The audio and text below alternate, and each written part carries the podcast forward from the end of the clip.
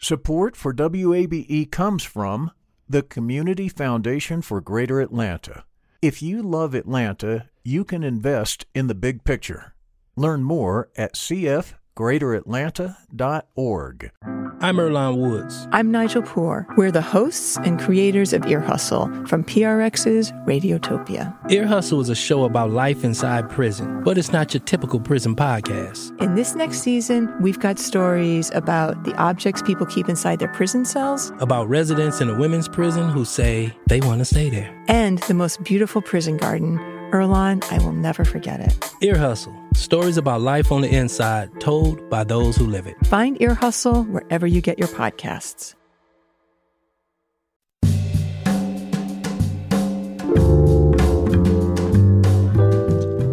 From WABE in Atlanta, welcome to this Thursday edition of Closer Look. I'm Rose Scott.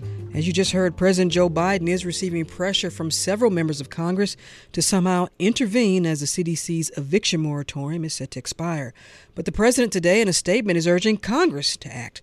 Biden cited the Supreme Court's recent ruling that, quote, clear and specific congressional authorization, probably through new legislation, would be necessary for the CDC to extend the moratorium past this July 31st. Now, in light of the Supreme Court's ruling, the president is calling on Congress to extend the eviction moratorium, as they call it, to protect such vulnerable renters and their families without delay. Millions are expected to be impacted impacted if another moratorium isn't enacted. Now, we'll revisit a conversation regarding how thousands of Georgians are at risk.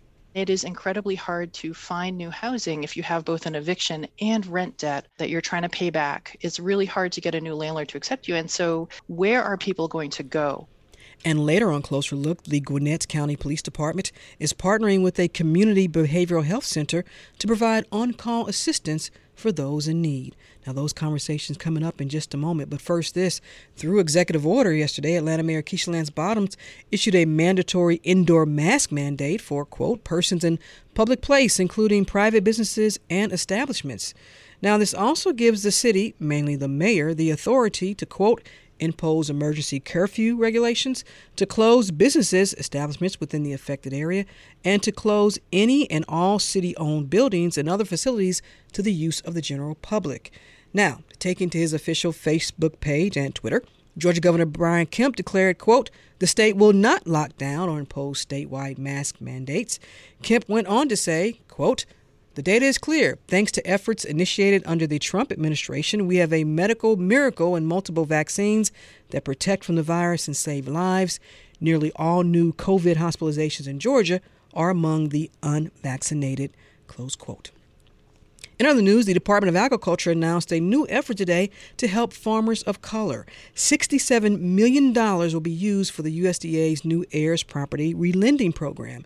And not just for farmers of color, but farmers they view as being disadvantaged. The program was created following the 2018 Farm Bill that was passed by Congress. Now, Agriculture Secretary Tom Vilsack talked about the purpose of the program during a virtual press conference today. And it's certainly an important day for every individual uh, in America today that is owning a fractionated interest of land. Uh, as we know uh, from history, uh, African Americans lost a significant amount of land uh, over the course of many, many years uh, as a result of not being able to transfer land by virtue of a deed or having a will when a landowner passed away. And as a result, over time, interest in land basically got carved up into small fractions. Uh, making it extremely difficult uh, for the owners of those fractions to be able to access uh, many of the programs at USDA, and for that matter, uh, many of the programs across the federal government, across state government, and even uh, commercial lending opportunities. Proof of ownership, but it is really the gateway to a myriad of programs and opportunities. Vilsack went on to say many farmers have lost a million or almost up to a million in acres of land due to those fraction interests. Georgia Democratic U.S. Senator Raphael Warnock supports the program. Uh, today is a day of celebration uh, for farmers all across our country, uh, and certainly for farmers in Georgia. And I want to commend uh, the Secretary for taking action to stand up the heirs property relending program. For too many farmers in Georgia, a lack of proper legal documentation threatens their ability to keep the farm in the family and then to securely pass that land on to their children. And Secretary Vilsack added the Community Development Financial Institutions, also known as CDFIs, will actually help manage the program, working with landowners to help them consolidate land and buy out the fractionated interests. This is Closer Look.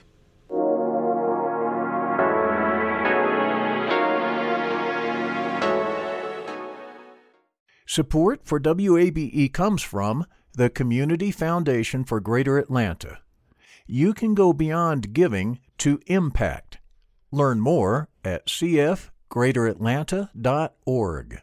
The field of mental health counseling is growing rapidly, and Richmont Graduate University can equip you with everything you need as a licensed professional counselor while integrating your faith into your clinical practice. Programs are offered in Atlanta, Chattanooga, and online. Apply today at richmont.edu. That's R I C H M O N T.edu.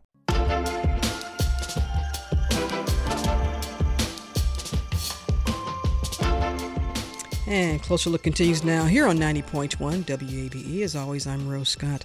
As you heard earlier, President Joe Biden is today in a statement is urging Congress to act as it relates to the CDC's moratorium on evictions, which is set to expire. Now, Biden cited the Supreme Court's recent ruling that quote, was clear and specific that it was congressional authorization that would be necessary in order to extend that moratorium past July 31st. And as we know, millions are expected to be impacted if another moratorium isn't enacted. Courts in cities like Atlanta, counties such as Fulton, DeKalb, Clayton already have a backlog in eviction procedures, and without some type of intervention, uh, experts say this will just grow. Now, earlier in the week, the National Low Income Housing Coalition held a webinar Research analyst Dan Threet included recent data regarding the national snapshot of those at risk for eviction. It was called The Road Ahead for Low Income Renters, and the data was actually compiled using information from the U.S. Census Bureau. We estimate that as of early July, about 15.5% of renter households, or about 6.5 million households all told, were not caught up on rent. Most are lower income, earning less than $35,000 a year. About two thirds are in states that, to our knowledge, have no additional eviction protections beyond the end of the CDC eviction moratorium. Of those who have fallen behind on rent, about half expect to be evicted within the next two months. Mm. As for here in Georgia, I recently spoke with Elora Raymond. Now, she's an assistant professor of city and regional planning at Georgia Tech. She has extensive research and working in housing related areas such as housing justice, race, and segregation. And we received a lot of feedback regarding the segment. And knowing that everyone has access to the internet, we're going to rebroadcast the segment right now. Professor, thanks for taking the time. Good to have you back. Thank you so much. It's wonderful to be here. I think when we first spoke to you, you were a research assistant uh, working on that. I think it was a Federal Reserve report. On That's right. Yeah. Yes, we were looking at evictions uh, among properties owned by corporate landlords uh, and, several years ago. And you told me back then, along with so many other people, and it's a, it's also a, it's something I remember from Ryan Gravel that said the housing in general was heading to a, a tsunami. That was back then. When you mm-hmm. look back at where we are in 2021, because obviously no one knew a pandemic was going to occur, this this moratorium with the eviction process, um, through your lens, what is this nation facing when this moratorium expires in just a few days? Well, it's really troubling. Um, around uh, estimates suggest that around 22% of all Georgia renters are behind on rent. Uh, many of these tenants have through no fault of their own, lost their job, lost income, are, are several months behind on rent, and have no way to uh, pay that money. And unfortunately, uh, Georgia has spent less than 2% of the emergency rental assistance money that is available to help these tenants uh, with, with the rent that they owe. And it, it doesn't look good. We don't have enough time, uh, and we really need that moratorium to be extended. And we also need uh, our um, rental assistance uh, programs to be much more effective than they are right now. The money is there; it's just not going out the door. You mentioned less than two percent. How are you all coming by that that number? Uh, the Treasury has put out figures about the uh, amount of emergency rental assistance that was given to states and then dispersed to counties and cities. Uh, and they also provide a figure of, of how much money has been set, spent. And so Georgia got $553.3 million mm-hmm. in round one, but we've spent less than 2% of it. And at the local level, those numbers are very low as well. We had state officials on this program when mm-hmm. that money when it was announced that Georgia would get that amount of money have you all been able to identify why only 2% of it has been spent knowing that Georgia was one of the states and particularly here in the in the Atlanta area knowing the backlog and knowing how knowing how many people needed this assistance what have you all been able to uncover well when we look at other states are doing much better Virginia has paid out 43% of their ERA funds. Texas um, has also spent around 33, 34% of their ERA funds. And we talk with particular um, um, people in particular local jurisdictions like DeKalb County or City of Atlanta. What we find is that although this program was structured to be very flexible, um, uh, tenants don't need to prove that they lost their job. They just need to uh, certify and, and basically say that, yes, I lost my job due to COVID. Um, the, you know the paperwork requirements are on purpose very low to allow the money to go out quickly um, and and also another thing that's really great about this program at the federal level is that if for some reason a landlord is unwilling to accept this money because they don't want the strings attached because they just want to evict this tenant mm-hmm. anyways mm-hmm. and we do see that what um, what treasury says you should do and what in their second round of funding they're saying you're required to do is you're supposed to offer that money to the tenant. Mm-hmm. and unfortunately you know places like dekalb county city of atlanta are not doing that. Um, so the money is just not going out the door because they are imposing additional paperwork requirements. And because when landlords for whatever reason do not want to accept this deal they don't then give the money to the tenant even though that's what treasury encourages and going forward will require um, these jurisdictions to do with the money. And, Professor, before we move on with our conversation, because WABE housing reporter Stephanie Stokes, who's been following all of this, she just had a report on how most rental assistance programs in metro Atlanta won't pay tenants directly, ignoring federal guidance. I want to play Stephanie's entire feature. It's about four minutes long. Take a listen. Miranda Gordon has barely left her house in the last year. I'm, I'm a stay at home mom. I'm here 24 7. So are her four children. They've all been together in this suburban home in South DeKalb County for the entire pandemic. Gordon says that turned out to be a blessing. It brought us closer. We're here all the time with each other. When I do something, they're with me. Every time you see me, you see them. They were in the middle of their own crisis at the start of 2020. Gordon had to move her children out of an abusive situation. They just settled in this house when the other worldwide crisis began. I think it happened for a reason in my family. Scary, of course, but I feel like we had to go through that to get where we're at today. She says they're ready for a new chapter now. After they overcome one more obstacle, Gordon's landlord filed an eviction earlier this year. With the pandemic, her job in human resources became remote, but part time. She paid some of her rent with the help of churches, and she says her landlord was understanding. I don't know what happened, but I get it. You know, he had to do his job. She doesn't get what came next, though. After the eviction notice, she qualified for federal rental assistance through DeKalb County. The program and Gordon together offered to pay her landlord $10,000 in back rent. And he said no. And I was just confused that he was getting the past due plus two additional months of rent. And he declined it. So I don't know. There are more cases like hers.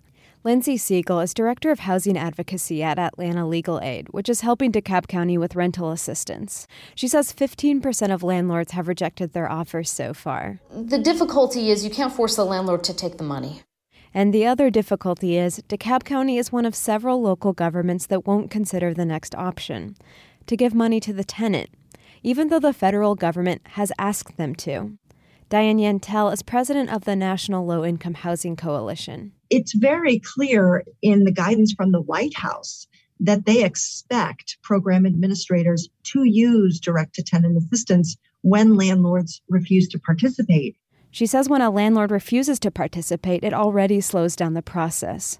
And if a program won't pay the tenant, the outcome just becomes worse. It then has the result of leaving that tenant without any assistance at all.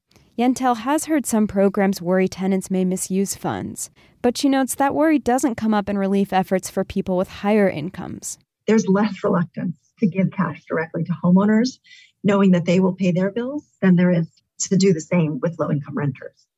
If programs want some assurance, she says they can have tenants sign a form promising to spend the money right.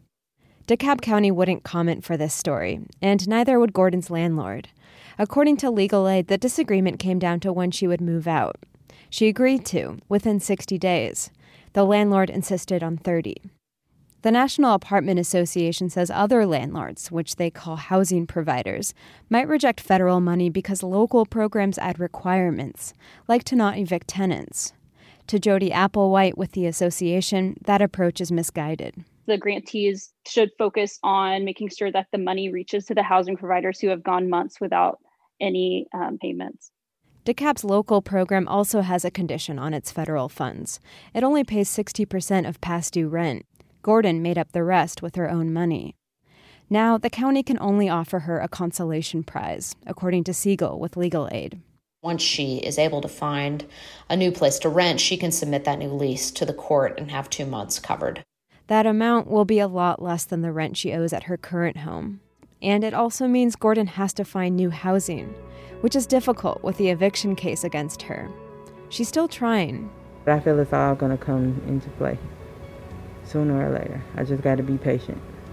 She's working full time now. Eventually, she would like to buy a house for her and her children. With the debt she owes to her landlord, she realizes that new chapter may be farther off. Stephanie Stokes, WABE News.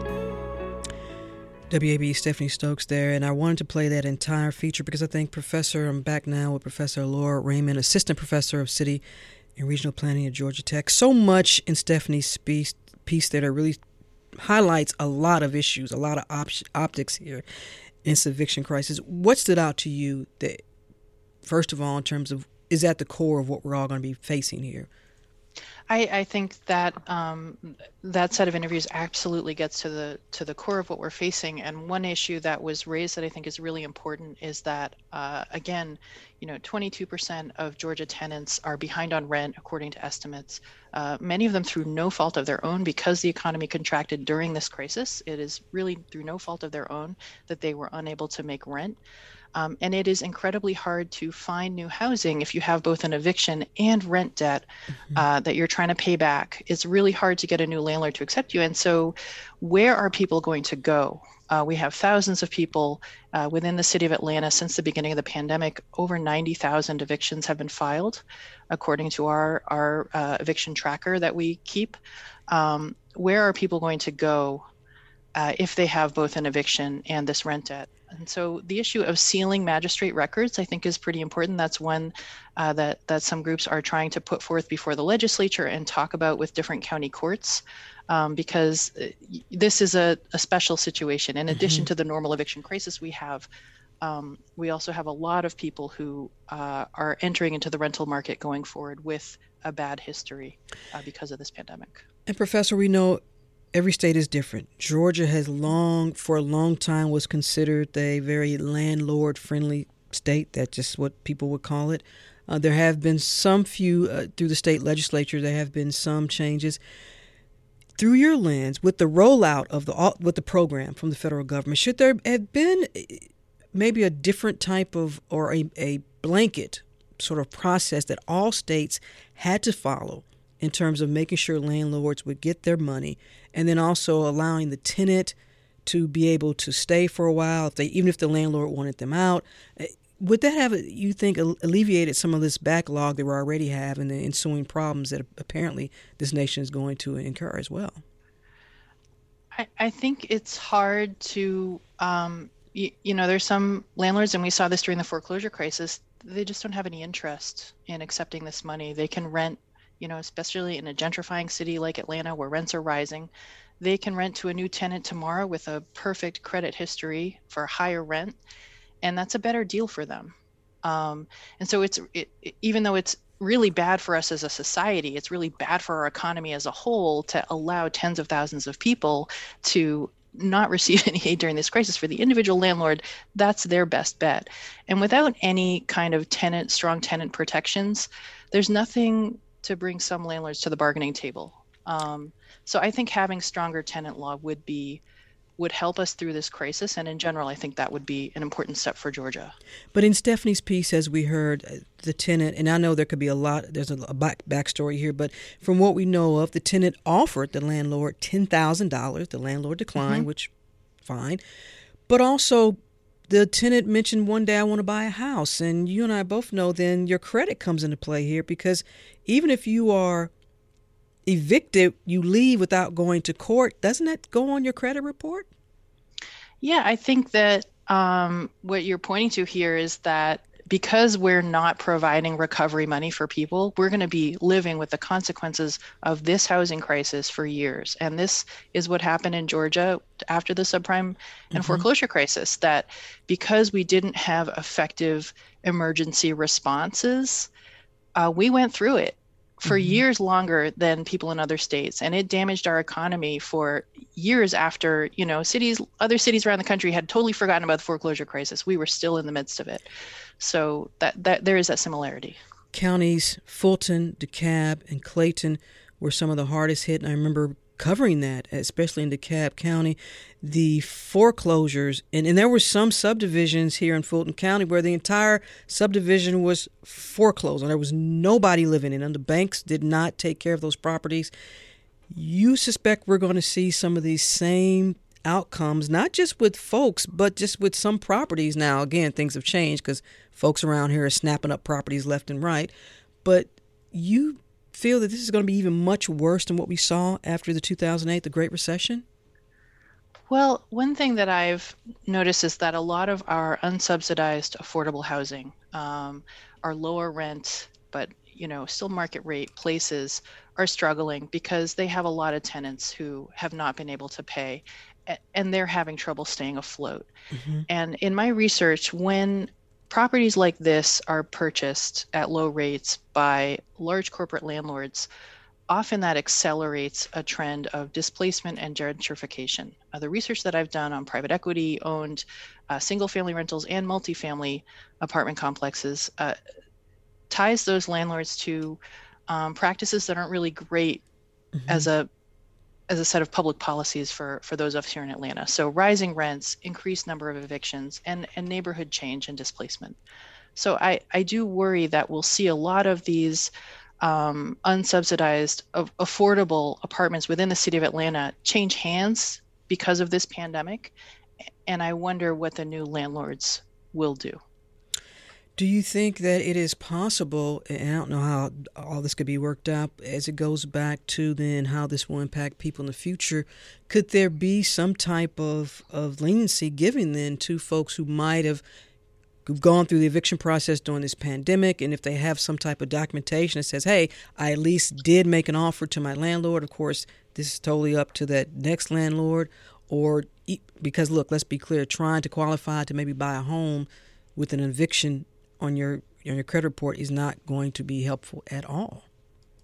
I, I absolutely support sealing magistrate records for tenants who have had um, evictions filed against them for non-payment of rent, and I know that that's one of the policy options that's on the table. Um, I is that I per county? Is that per county? That that could be done at the state level, but it also, you know, the courts are run on the county level. So yeah, mm-hmm. the the county courts um, would have to consider that if there was an action at the state level. Are you optimistic that the state legislature could enact something soon to help? I think there's a really strong case that this is important for our economy, for the Georgia economy, and I think that our legislature is business savvy and they understand that we do not need another housing crisis. Uh, so I'm always optimistic. Well, meanwhile, Professor, in all the your research and studies that you've been a part of, and I know asking about solutions, you know, you know we don't have probably we you know we would take a lot more time, but immediate solutions. What are you hoping here? I think our best bet is to increase the pace of uh, tenant rental assistance. That that is something that folks in City of Atlanta, DeKalb County, uh, you know, around Atlanta can do right away. Um, they can change the way they're administering this program, uh, follow the recommendations of Treasury, and get money out the door sooner, and that's going to help a lot of people. But again, it also means the landlord. At the core of all this, too, is the landlord, right? That's, I mean, the, I mean, the woman a, in Stephanie's story, she offered the landlord right. $10,000. Well, then what, what DeKalb County can do is just give that $6,000 to the tenant, mm-hmm. and the mm-hmm. tenant can pay off her rent debt. She has a $4,000.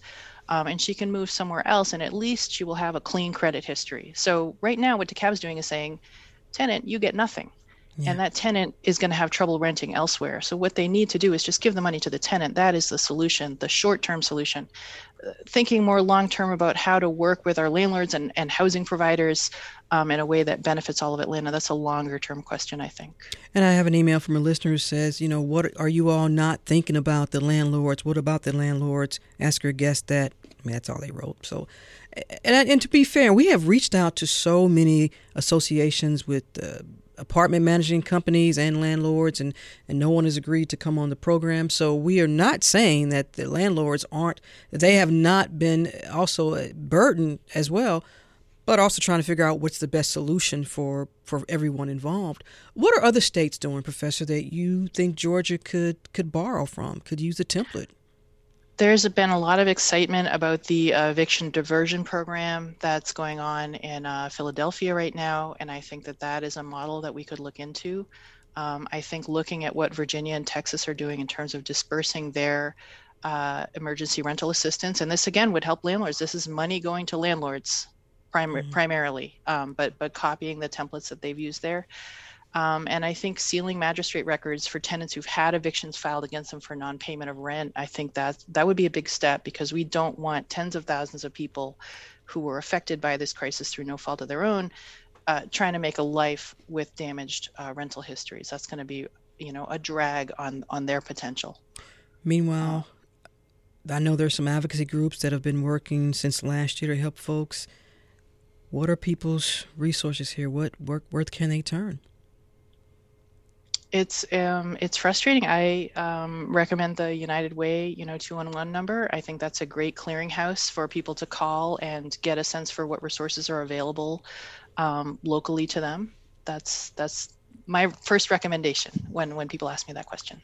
And given what just happened last week uh, with the ruling from the Sixth U.S. Court of Appeals even if the CDC did at the last moment say we were going to extend this moratorium, you will see a lot of challenges. And that was, in the one in, in the sixth U.S. Court of Appeals was brought by a landlord. So even if that did happen, you're going to have a lot of challenges. I agree. I and I'm not a lawyer, and I understand you're talking with a lawyer later on, so I don't want to overstep. But um, the new dean you know, at Georgia the, State, exactly. we'll ask her. so maybe you want to ask her that question, but you know, the American Journal of Epidemiology found that the number of deaths attributed to COVID 19 was five times higher in the months after an eviction moratorium expired, mm-hmm. and the number of COVID 19 cases doubled. And we have a very low vaccination rate here in Georgia, and we have rising cases due to this Delta variant. So there's a really strong public health reason for this evictions moratorium. It's not frivolous. There's a really good mm-hmm. life and death reason for this to be in place right now. And that is why uh, the CDC initially declared the pandemic was a, it was a it was a threat, you know, to housing, to people's livelihoods. So, mm-hmm.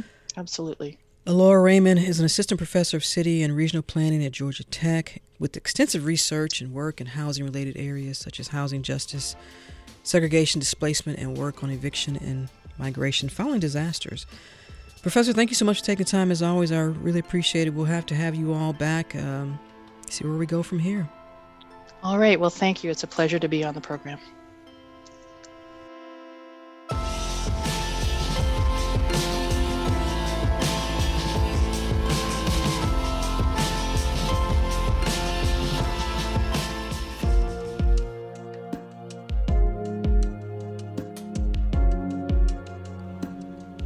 And Closer Look continues now. This is 90.1 WABE, Atlanta's Choice for NPR. I'm Rose Scott. Recently on the program, we told you about the City of Atlanta expanding its Policing Alternatives and Diversion initiative. It's called PAD.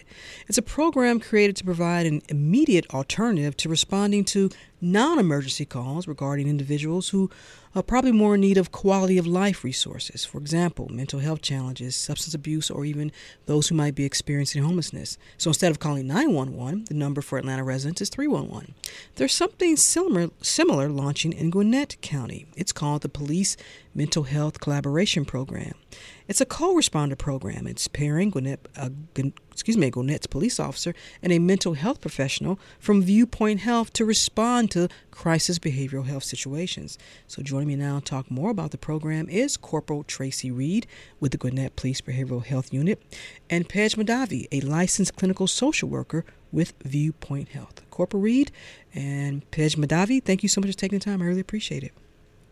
Thank you for having us, Rose. We appreciate you uh, bringing us on the show today. Let's begin here, and, and I'll start with you, uh, Corporal, because it's been do- it's been documented. We know that the barriers COVID nineteen has created for those already uh, living with and suffering with mental health conditions, and then also for those who may not having been receiving any treatment. And so now comes programs like this. How important is it now to have programs like this more? And has COVID 19 as a pandemic really amplified that need, Corporal? Oh, absolutely. Uh, I've been with Gwinnett County Police Department since 2007, and it it has only increased the need for units like this to help with the the population of consumers that that need mental health resources.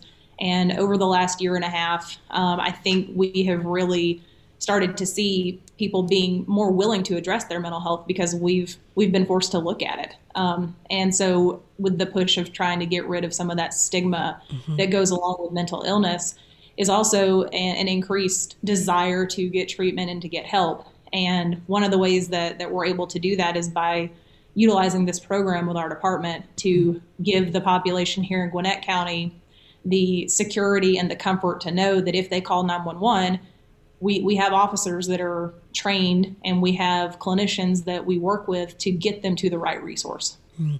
Mr. Mahdavi, what about you? Why now do you think it's really important to have programs like this, partnerships too? Uh, I think we've we've needed this for a very very long time. Mm-hmm. Uh, I just think right now everything has fell into where it needs to fall into, so it, it's starting to happen. But uh, I mean, we always talk about how we work with the same people. Uh, you know, mental health professionals and law enforcement, we work with the same people. We just need to kind of join forces um, and and address crisis when it when it happens. So now it's happening and it's great. Corporal Reed, I want to come back to you. Think back to your training uh, as an officer. Did you all have much in terms of dealing dealing with someone that you might encounter that clearly was in a, a what we would call a, a having a mental episode? Was there much training resources for you all?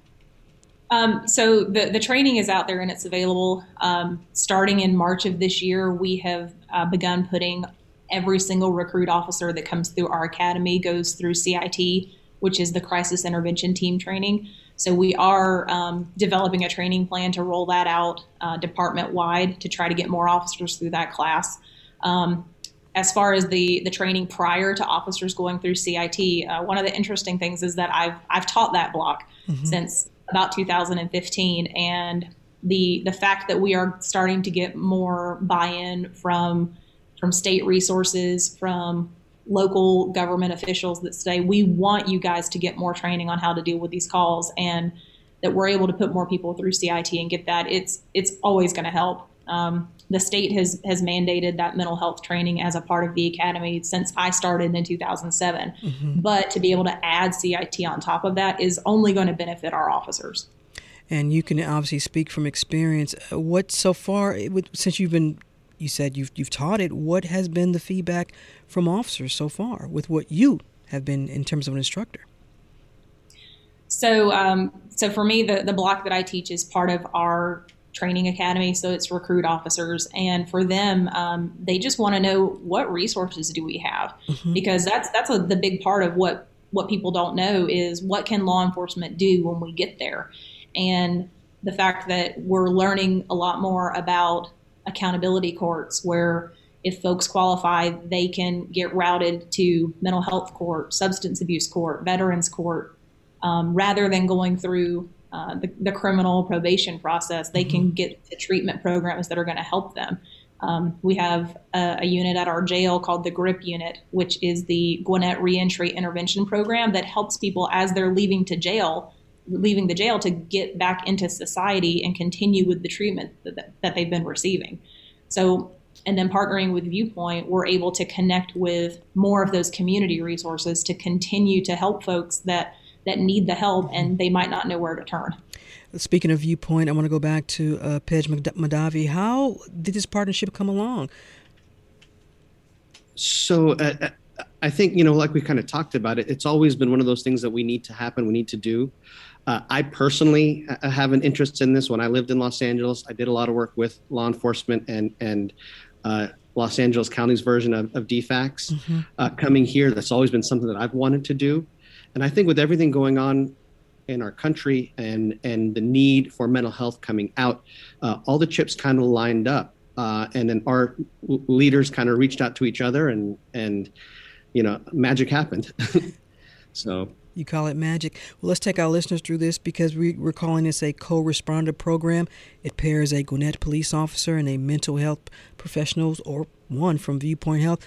How does this work? Someone calls, they say, you know, I think this is a person experiencing uh, some type of, of, mental episode here. Uh, what happens next? So, the way that we are structuring our program is that we're a team. So I'm assigned to what our, our department is calling the behavioral health unit. Mm-hmm. And so Pej and I work together as a team. So we sit, we have an office that we share here at police headquarters, and we will periodically look at the calls that are going on um, and see if there's something that we can help with. And then um, supervisors and officers from the road can call our unit and say, "Hey, we're we're kind of stuck here, and we need more resources for this person. Mm-hmm. They don't need to go to jail. They a 1013, which, you know, that's the involuntary committal. It, it, may or may not be effective for this person, but we would just mm-hmm. really like them to, to get the resources because they're, they're in a crisis.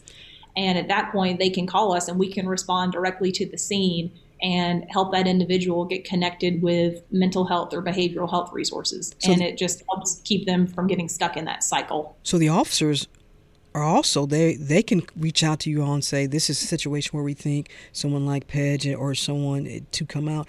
When you're pairing the officer and and a, and a viewpoint health professional, how how does that training work for them together? What do they have to know?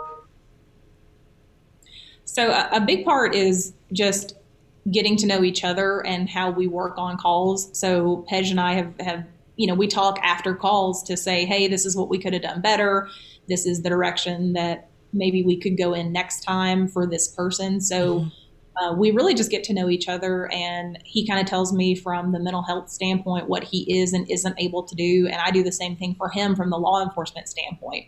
So that way, you know, we're we're really handling two sides of the same problem that we're able to to get the consumers to the right resources, whether it's from a law enforcement standpoint or a mental health professional standpoint. We're able to, to work together to get them where they need to go.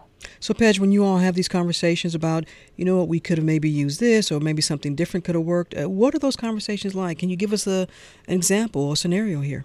that you can um, provide, um, yeah.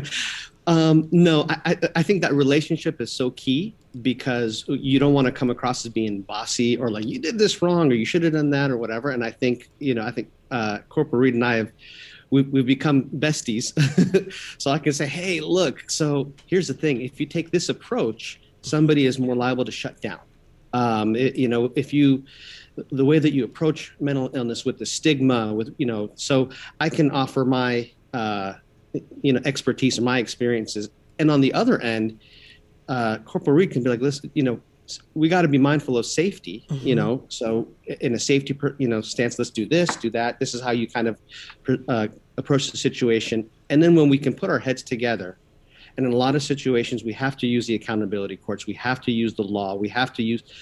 She she brings her you know law enforcement i bring my mental health experience together and to you know i think that's the beauty of it is is we use whatever these resources are to help that person that's in need because not everybody thinks there's a problem not everybody mm-hmm. acknowledges that there may be something going on so we have to get creative and we want to respect folks as well so the voice you hear is Pej Mahdavi. He's a licensed clinical social worker with Viewpoint Health. I'm also talking to Corporal Reed, uh, and thank you so much. Thank you both for, excuse me, Corporal Tracy Reed with the Gwinnett Police Behavioral Unit. Thank you both for taking time again. I really appreciate it. Corporal, I want to go back to something that Pej talked about because we all understand that when officers arrive upon a scene, they have no idea what they're going to encounter. We all realize that. And so, for officers who then reach out and are requesting assistance, in the meantime, what what training have you given to them in terms of assessing the situation and in those in the meantime, uh, which can be a minute or it could be 15 minutes? What are you all equipping them with to make the best decision as an officer? And because we don't know what could happen next in terms of someone's behavior or actions. So, in our training for um, mental illness, substance abuse, intellectual disability disorders, we talk about how the most important thing you can use is time.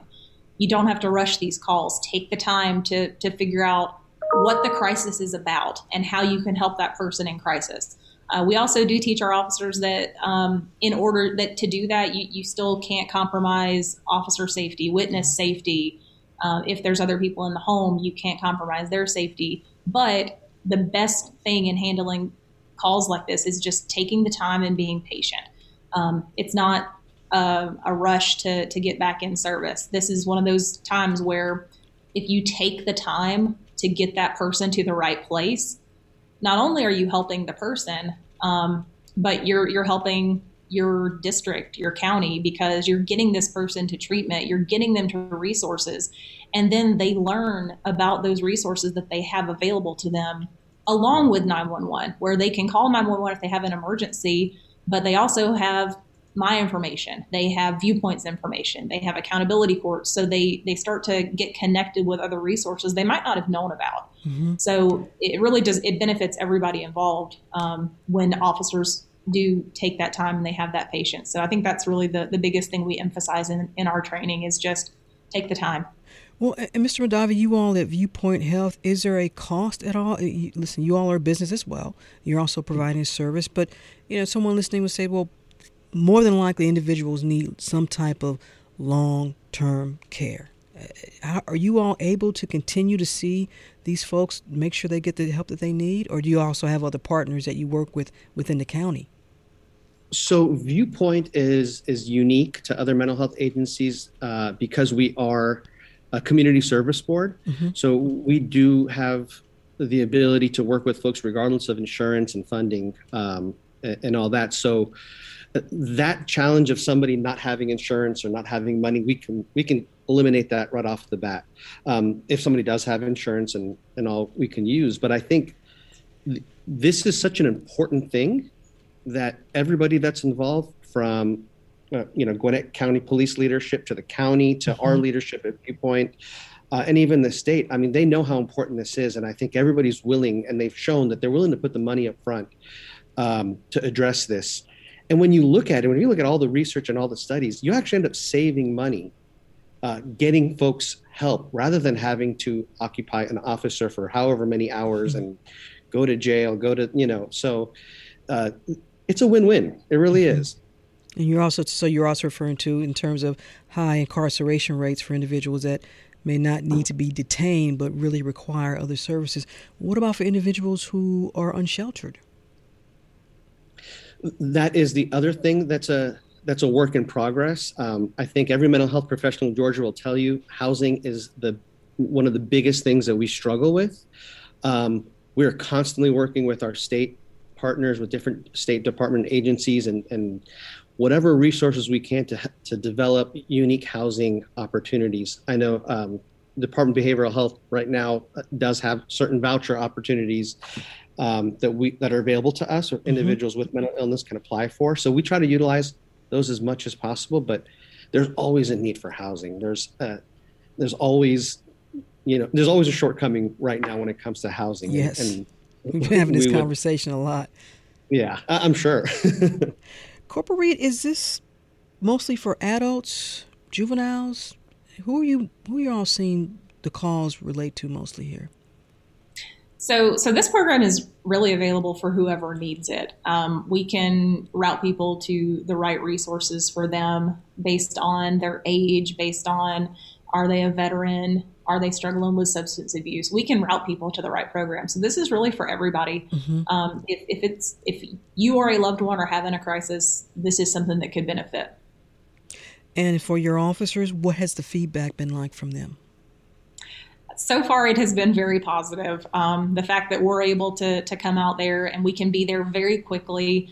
Um, we had a call last week um, that was from you know our, our west precinct which is in norcross and our office is up here in lawrenceville and we were able to, to be with them in about half an hour to, to get there and to help them handle that call and it was a very quick response time so they were they were just glad that we were there and we could kind of take some of that burden off of them to help that individual get to where they needed to go.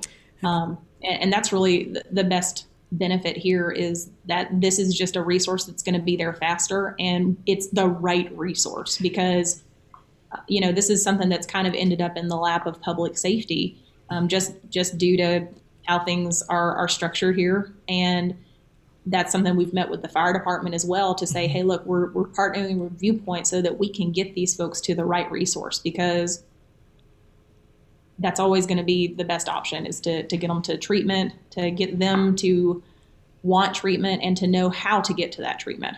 Well, Corporal you just mentioned that was a 30 minute response. I know someone listening saying that seems like an awful long time. Gwinnett's a big county, but if the central areas where you and Mr. Mahdavi, where you all are located, are you all looking at um, ways to possibly reduce that? Would you have other units, so to speak, other partner, you know, other dynamic duos. I like that term. Uh, in throughout the county, so that you can ha- maybe bring that thirty minute response time, you know, decrease that somewhat because you can understand someone saying thirty minutes.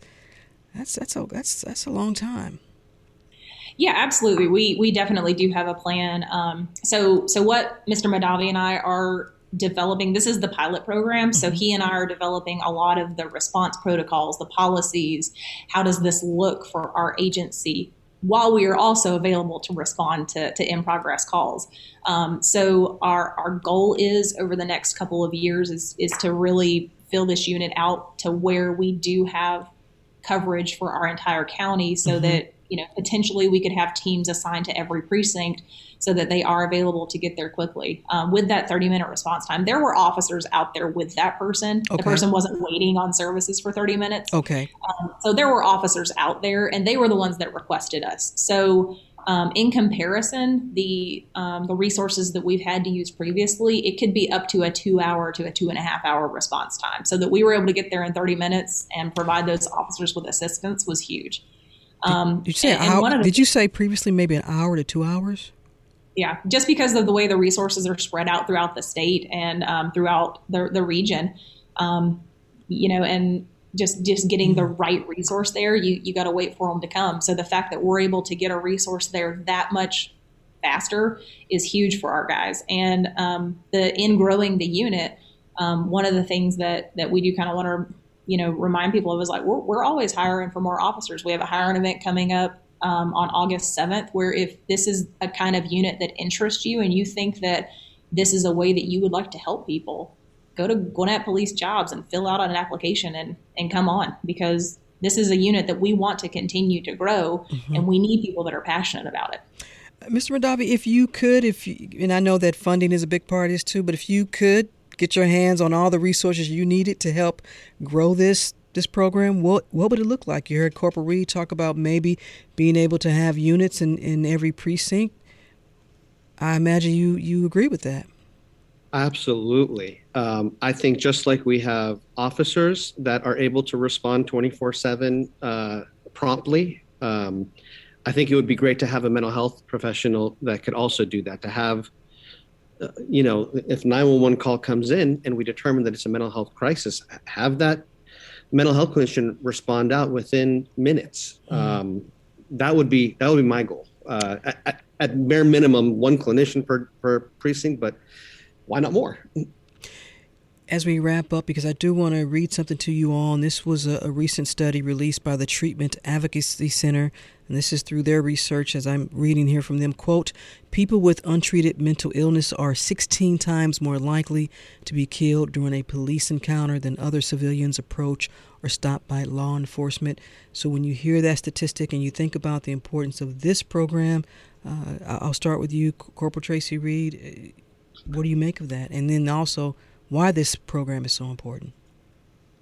So when you when you look at the different programs like the police mental health collaborations, these co-responder programs, most of the websites and the research on those websites does talk about that study that you know one in four individuals that are involved in an officer involved shooting suffer from a mental illness and the the whole point of these programs is to knock that number down we want people to get treatment and we don't want people to be scared to call 911 if if you are in a crisis or your loved one is in a crisis we want you to feel confident that when you call gwinnett county police department we are sending out officers that can help you and get you to that right resource and they they know uh, you know they're getting that CIT training, they're getting the mental health training, and we have Viewpoint as a resource so that we we can continue to address that number because we want we would much rather folks get treatment.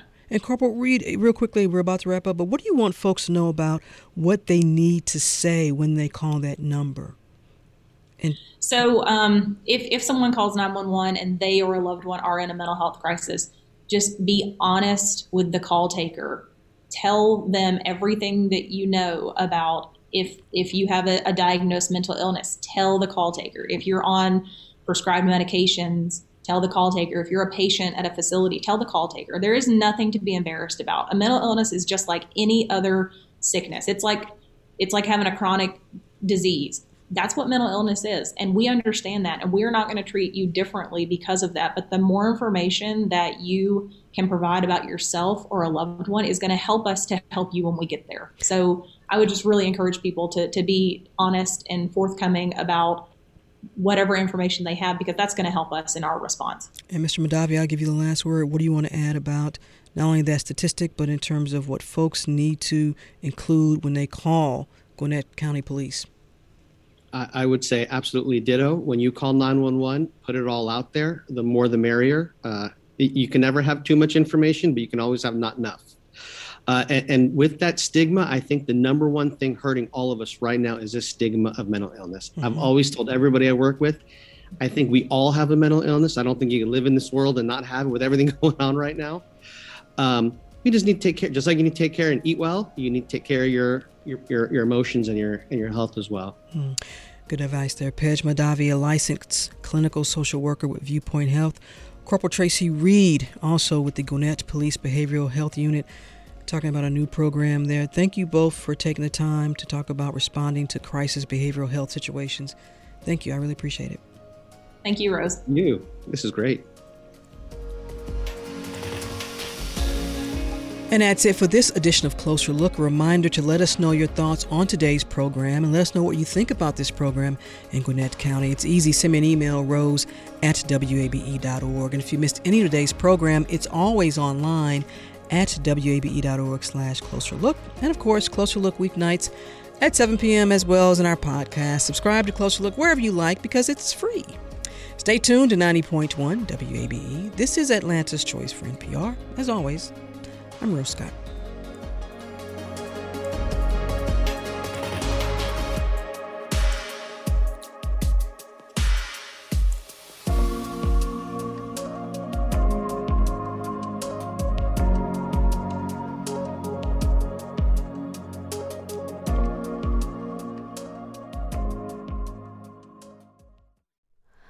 Hi, it's Terry Gross, the host of Fresh Air. We bring you in depth, long form interviews with actors, directors, musicians, authors, journalists, and more. Listen to our Peabody Award winning Fresh Air podcast from WHYY and NPR. Local, state, national politics. WABE and NPR have the coverage you need.